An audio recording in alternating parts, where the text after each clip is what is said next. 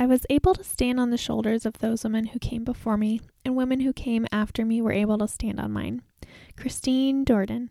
This is Sincerely Yours, and I'm your host, Cece Deno.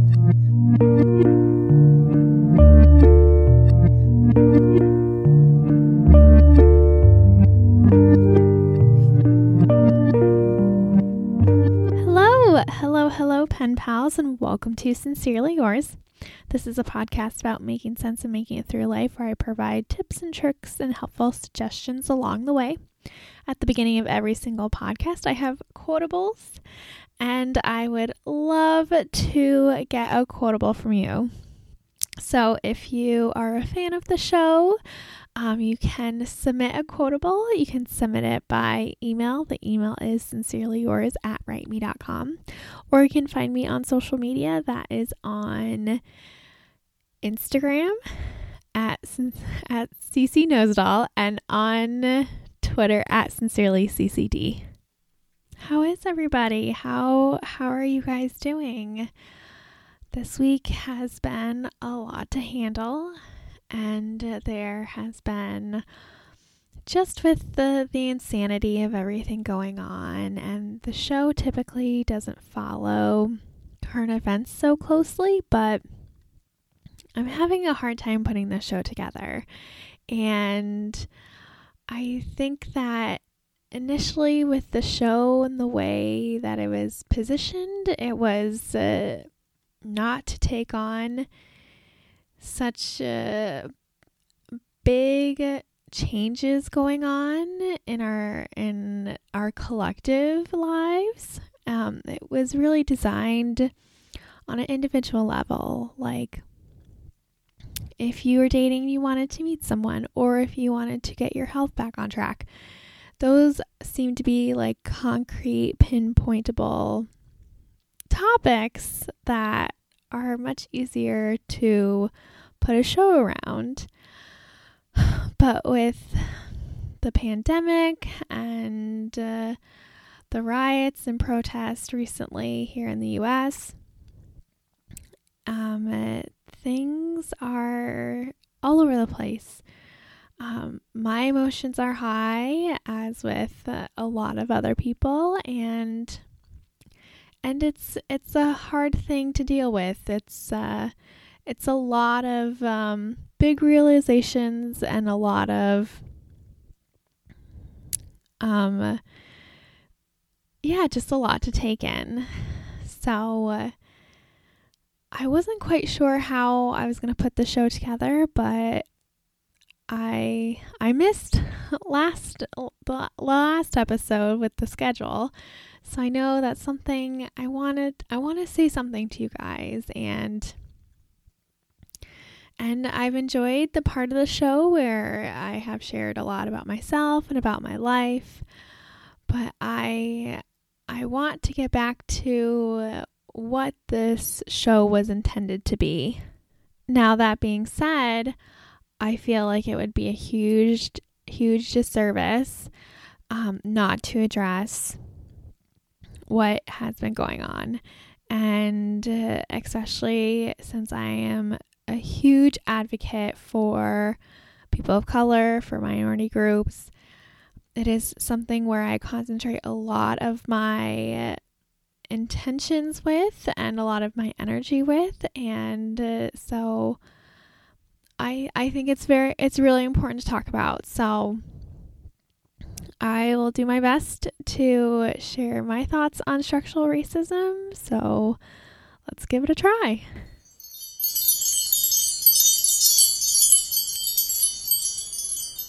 it is really remarkable the energy, the magnitude, the volume, and the reaction that has become from George Floyd's death.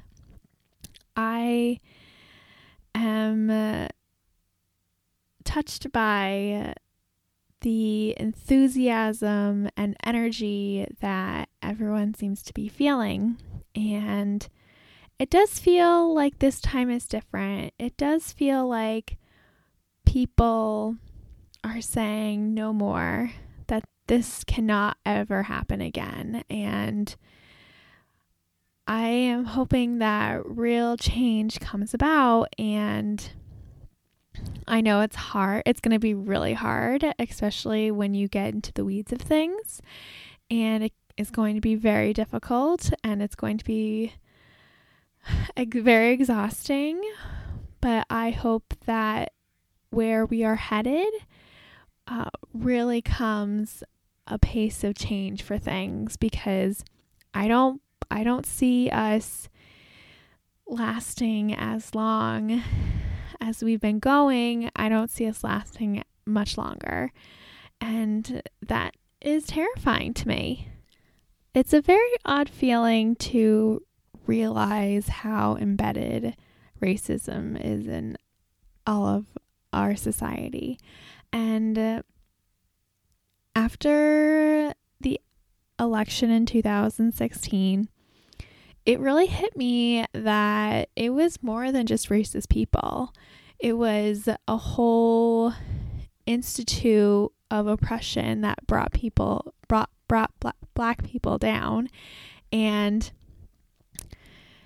I knew like before I had known I knew that there were racist people, but I spent a lot of time in 2017 and 2018 just educating myself and exploring how deep that structural economic racism how deep it is.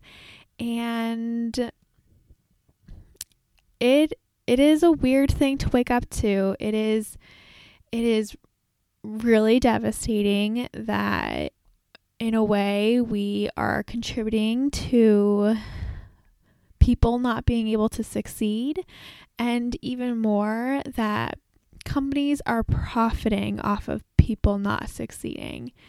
And uh, it's uh, it's very disgusting, and uh, it has been a long journey for me to go from where I was to where I am and uh, I I can I can see in the conversations that are going on right now, I can see that person waking up to racism being so such a big problem in our society and I know that feeling. It is also a weird feeling to think why in this instance is is the, has this been the response? And uh, maybe there's no denying the actions by the police officer and what he did. Maybe that was a part of it. Or maybe America was just ready for this change and this awakening to come about.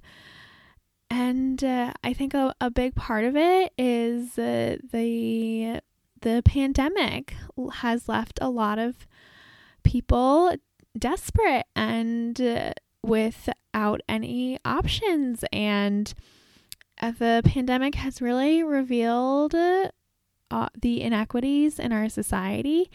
And it's not just okay anymore. People are really struggling, people are having a hard time getting by. And uh, something has to change, something has to get done. It, it's not just okay anymore. And and uh, I think the economic prosperity that people are lacking that I mean we we here in Massachusetts we are still closed. It is 3 months in and we are still closed. Today was the first day that we have had most things reopening, but still it so much is closed and there's been a lack of information and it's on purpose. Uh, the state has purposely held information from us because they are don't want to be held liable. And it is so disgusting and so frustrating because how can you expect people to plan or try to accomplish anything right now? It it's impossible. So, outside of my frustrations with everything going on with uh, Massachusetts failure at uh, giving us information. Like it, it is so much bigger than that. It is, it is the very short sightedness that our country operates on, and we need long term solutions. And we want people to look forward to the future and be confident and have hope.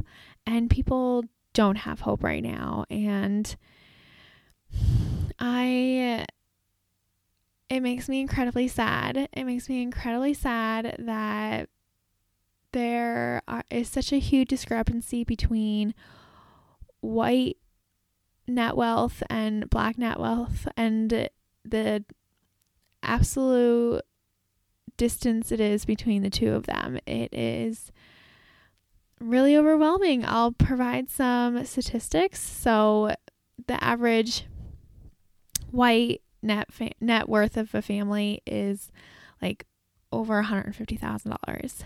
And that for a black family, it's 17,000. And that is the intergenerational wealth that gets accumulated with white families being able to pass on their wealth and black families not being able to. The last bit I want to share about this is that we are we are allies. We are in this with with black people and people of color and to fight it is a marathon it is not a sprint and i have uh, tried to do a lot of things in my personal life to really uh, uh, be inclusive and have diversity. Like i have uh, my my my reps my brand reps for my shop, uh, for my Disney Princess Half Marathon shop, and it was important that I had diversity, and I and I have two black girls on my team this year, and they bring so much, so much to their to the creativity and sharing my products, and I'm so honored to have them on my team. I have I have friends that are black and I have helped them uh, advance in their career and really uh, gave them an opportunity to move up in their career. And and I mean I'm not saying that I'm I'm the only reason why they got the job, but I opened the door and they were able to do the rest of the work. And I want to do more. And you know there is more work to do and you know it's it's that we need to start asking of corporations and of boards that they have diversity and they have females on their boards that they have other voices besides these white men who have a complete a hold on our country and so I want I want you to be an ally. I am an ally and we have a lot of work to do and it will be well worth it in the long run. So I'd love to hear your thoughts. Let me know how you can be an ally. Uh, let me know how you can make a difference. I want to hear from you guys. So, again, email, send me a DM. I it brings me so much joy to hear from you guys and to see that you're listening. I see the download numbers and I see the places, and it, it thrills me that people from around the world are listening to this. Um, but hopefully, the show will get back on schedule. Things have just been so, so insanely difficult. Um, I've had a terrible time planning my wedding with, like I com- like I was complaining about Massachusetts not giving us any information. It has just been so, so disheartening. So, yeah, let's uh, let's do what we can and put our energy towards something that is important and something that is valuable. Um, but with that, I look forward to next time.